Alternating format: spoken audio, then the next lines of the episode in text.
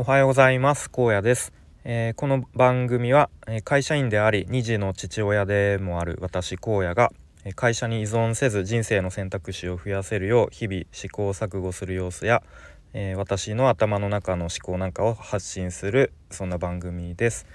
えっと今日はですねあ本題本題に入る前にお知らせをさせてください。えっと今ですねスタイフにて、えー、まあ、ちょっとこんな企画をやっています。えー、一応タイトルとしては「荒野ちょっと話そうや」ということで、えー、私荒野と、えー、ちょっとお話ししませんかというものですね。はい、でまあ基本的に僕が聞き役となって、えまあ、お相手の方の壁打ち相手になったりとか、まあ、あとはちょっとした悩みとか愚痴とかを、え聞きますよと、まあ、聞きますよというか、まあ、それによって、ま僕自身もこういろんな気づきとか学びがあったらいいなという、まあ、そんなような内容です。はい、で、まあ、形式としてはあの、まあ、URL 限定のライブということで、まあ、クローズドなクローズドな場で1対1で話したりとか、まあ、とは逆にコラボライブっていう形で、まあ、公開ライブでこう参加参加者の方もコメントできるような、まあ、そんな場であのワイワイしてもまあいろんなやり方があるかなと思ってていて現在一応あ現在というか今までで数名の方と実際お話しさせてもらって、えー、どれもすごく有意義な素敵な時間となりましたので、まあ、もしご興味ある方、えー、まあ、レターなり、まあ、Twitter つながってる方 Twitter の DM なりお気軽にご連絡ください。はいということで今日の本題は、えー、ちょっとタイトル迷ってるんですけど多分異業種からフリーランスウェブデザイナーに転身して活躍し続ける秘訣とはっていう感じのタイトルになるかなと思います。はい、で、えー、まあ、ちょっと先日 Zoom でですねある方のお話を聞く機会がありまして、えー、まあ、柴田さんという方ですね。でその方は今フリーランスのウェブデザイナーでありで同時に、えっと、芝塾というねえー、まあ比較的初学者の方の、まあ、勉強の場所 勉強の場所というか、まあ、初学者の方がまあコミュニケーション取ったりとか、まあ、そういうオンラインサロンオンラインコミュニティなのかな、うん、まあそんなのを運営していたりとか、まあ、あとは YouTube とかポッドキャストで、まあ、そのウェブ系の発信をしていたりとかまた先日書籍を出版していたりとか、まあ、そんな方のえ、お話を聞く機会がありました。はい、でえーとまあ、どどういう状況だったかというと僕が以前入っていたスクール、え、フリーランスウェブクリエイター育成スクールのスラッシュというスクールの、まあ、全体講義の中の、まあ、ゲストゲストの方を招いてという回で、えー、その柴田さんという方に、えー、来ていただいたところでで僕ら卒業した1期生もあの自由に聞いていいですよということで、えー、参加させていただきました。はい、で、まあ、その柴田さんという方は前職がアパレル業界、うん、でそこから、まあ、ウェブ業界へ、まあ、転身してフリーランスとしてもう15年ぐらいって言ってましたね、えー、活活動活躍されている、うん、今なお、まあ、先ほど、え、述べたようないろんなことで活躍されている方ですねはいでまあ基本的にスクールの講師の方からいろいろとその柴田さんに質問が投げかけられてそれに答えるという形で進んでいったんですが、えー、めちゃめちゃ興味深い話が聞けたんですね。はい、でまあ全部もちろん、えー、内容を話すとも時間が足りないんですけど、まあ、ざっくりこんな質問が投げられました。えー、フリーランスとして仕事をあなたに頼む理由はどこにあるのか？とか、まあ、あとは、えー、今アパレルから転身するとしたらどんな行動をとるか。あとは、え目的意識が大事ですよっていう、え、まあ、お話とか。また普段仕事において気をつけるていること、はい、であとはビジネス的な戦略っていうのはどういうふうに勉強したりインプットしているのかっていう、まあ、そんなテーマだったり質問だったりが、えー、その Zoom の中で、投げかけられたり話されていました。でまあちょっと順番に簡単にまあ僕がすごく学びになったりとか響いたものをお話ししていきますと、まあ、まずフリーランスとして仕事を頼む理由はどこにあるのかっていうテーマでこれは柴田さん自身がフリーランスになったばっかりの時にこう、まあ、クライアントからあのまあ制作会社いっぱいある中でそのフリーランスとしてあなたに頼む仕事頼む理由はどこにあるのかっていうのを聞かれることがあったそうです。うん、で、まあ、フリーランスって今では結構もうなんだろうまあ割とみんな使うようになったというかポピュラーなワードになったかと思うんですけどやっぱ15年前とかってきっとあんまりこうねフリーランスっていう言葉もなかなかなかったような時代というふうにおっしゃってましたね。うん、でえっとまあこれについての答えっていうのがやっぱり前職の経験それを生かすというかそれを武器にして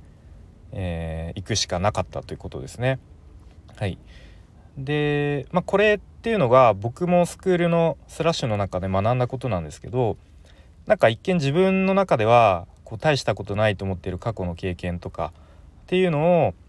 まあでもこれ使わないともったいないしむしろ未経験とか、えー、異業種からのからウェブの世界で、えー、戦っていくっていうのはまあもうそれを使うしかないよねということですね。うん、もう今手元にあるカードでどう戦うかということしかないということですね。うん、なのでその柴田さんもそのアパレルの経験を生かして生かすというか、うん、例えば、えー、ただウェブサイト作るだけじゃなくてその、えー、お出迎えからお見送りまでこうちゃんとしっかり設計するそんなものをウェあのウェブサイトに反映させますよみたいなそんなことも言っていましたね。はいで次ですね今アパレルから転身するとしたらどんな行動をとるかということで、まあ、これは柴田さんが前職がアパレルだったということでこういう質問があったんですけど、まあ、これに対しては、えー、あそうですねスラッシュに入りますスラッシュに入りますねということでいや全然打ち合わせとかしてないですよっていう、まあ、ちょっと人笑いがあったんですけど、うんまあ、どういうことかというと要は大事なのはすごくマインド面の方で、まあ、技術っていうのは後からでもいくらでも身につけることができるよねと。うんまあ、あとは、まあ、スラッシュの講師は2人いるんですけど2人とも今現場で、えー、まあウェブデザイナーウェブ制作をやっている、まあ、いわゆるプロの現役のプロの人が講師講師としてやっているということでちゃんと現場で経験積んで実績を作っている人から学ぶべきとうん、そう誰から学ぶかっていうのが大事だということでしたね。で最初に学んだそういう考え方とかマインドがしっかりしてないとこうもうなんかテクニックの方だけになんか走ってテクニックに溺れてしまったりとか、まあ、あと変なね例えばもうなんかいくら稼ぐかみたいなそっちだけにこうとらわれたりとか変な方向に行ってしまったりするのでなので最初にまずはマインド考え方大事ですよとおっしゃっていました。うんまあ、なんかこう努力する方向をねちょっとこう最初に間違えないようにちゃんとちゃんとした正しいというか、うん、考え方を身につけるのが大事ということでしたね。はい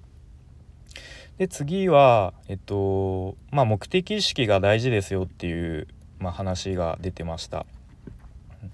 まあ、これっていうのはゴールとか目的何になりたいのか自分はどんな仕事をしたいのか、まあ、これが明確になってると、まあ、強いけど、まあ、なかなか最初から見つけるのはまあ難しいですよねということを話されてましたね。まあ、例えばそのウェブの仕事をあウェブの勉強をするにしても例えば制作会社に就職するのかそれともフリーランスとやしてやっていくのか、まあ、それによって勉強することが全然違ってくるんですよね。うん、でよく、まあ、僕もそのウェブの勉強をし始めた頃、まあ、初学者の時に、まあ、よくある質問として、まあ、なんか何を勉何から勉強し始めたらいいですかみたいな。うん、でもこの質問っていうのはあの手段が目的化している状態ですよねと。え話されていました、うん、確かに僕自身もすごく心当たりがあるなという感じなんですけれども結構ツイッターとかにを見てるとよくロードマップっていうのがあるんですよね。ウェブ制作。例えば月5万円稼ぐまでのロードマップみたいなのとか、うん、でまあそれ自身それ自体を否定するわけではないんですけれどもまあ大体決まっているのは内容は大体まずは HTML、CSS やってその後、えー、JavaScript やってワードプレスやってみたいなこう、えー、順番で書かれてるのが、まあ、結構多いかなという印象なんですけれども、うん、で確かにその通りにこう勉強していくと、まあ、なんとなく勉強してる感とかこうなんか前に進んでる感成長している感みたいのはあるんですけれども、まあ、そもそも何で例えば JavaScript をやる必要があるのかとか何でワードワードプレスやる必要があるのとか、まあ、そういうことがちょっと抜けていると、うん。まあ、本来の目的とはちょっとこう違う勉強をしちゃったりとか、うん、その勉強すること自体が目的になっなっちゃったりとかするとまあちょっとこう,、うん、こうゴールとか目的に向かっているかどうかっていうのがちょっと確認、うん、確認しづらいというか確認することが大事とということですよね。はい、で次ですね。普段仕事において気をつけていることは何ですか？という質問が投げかけられてでこれに対しては、え、コミュニケーションという答えが、え、出ました。はい、でその柴田さんの普段その仕事の根本にあるものっていうのが目の前で困っている人がいたらなんか自分の力になれることで解決してあげたいとかでもっとこうちょっと大それたこと言うとあの目の前の人を感動させてあげたいという思いがあるそうなんですね。うん、なのでちゃんとコミュニケーションをしっかりとってでちゃんとお客さんが何に困っているかっていうのを本当に、えー、しっかり把握していないとちゃんと解決に導けないっていうことを話されていましたね。うん、でまあすごくシンプルなんですけどやっぱこれに尽きるんだろうなというか、うん、やっぱこれが本質なんだろうなというふうに思いましたね。まあ、よく聞くこととして、まあ、ビジネスっていうのは誰のどんな悩みを解決するのかとか、まあ、あとは他者貢献が大事ですよとか、まあ、そういうふうに言い換えられることができるかもしれませんが、まあ、やっぱりさっきの話とも通じるように決してなんかこう技術がめちゃめちゃ優れてるとか、うん、なんかテクニックとかそういうことではなくてなんかもっともっと考え方とかそういうコミュニケーションとかそういううんなんかよく言われていることが、まあ、実はすごく大事なんだなっていうふうに改めて思いました。はい、で最後はあのこれは僕が最後なんか何か皆さんから質問ありますかというところで僕が質問したことなんですけれどもえっとビジネス的な戦略っていうのも必要になってくると思うんですけれどもそういうのはどういうふうに勉強したりインプットしているんですかという質問を、まあ、僕がしてみたところえっ、と、まあ、柴田さんの話の中で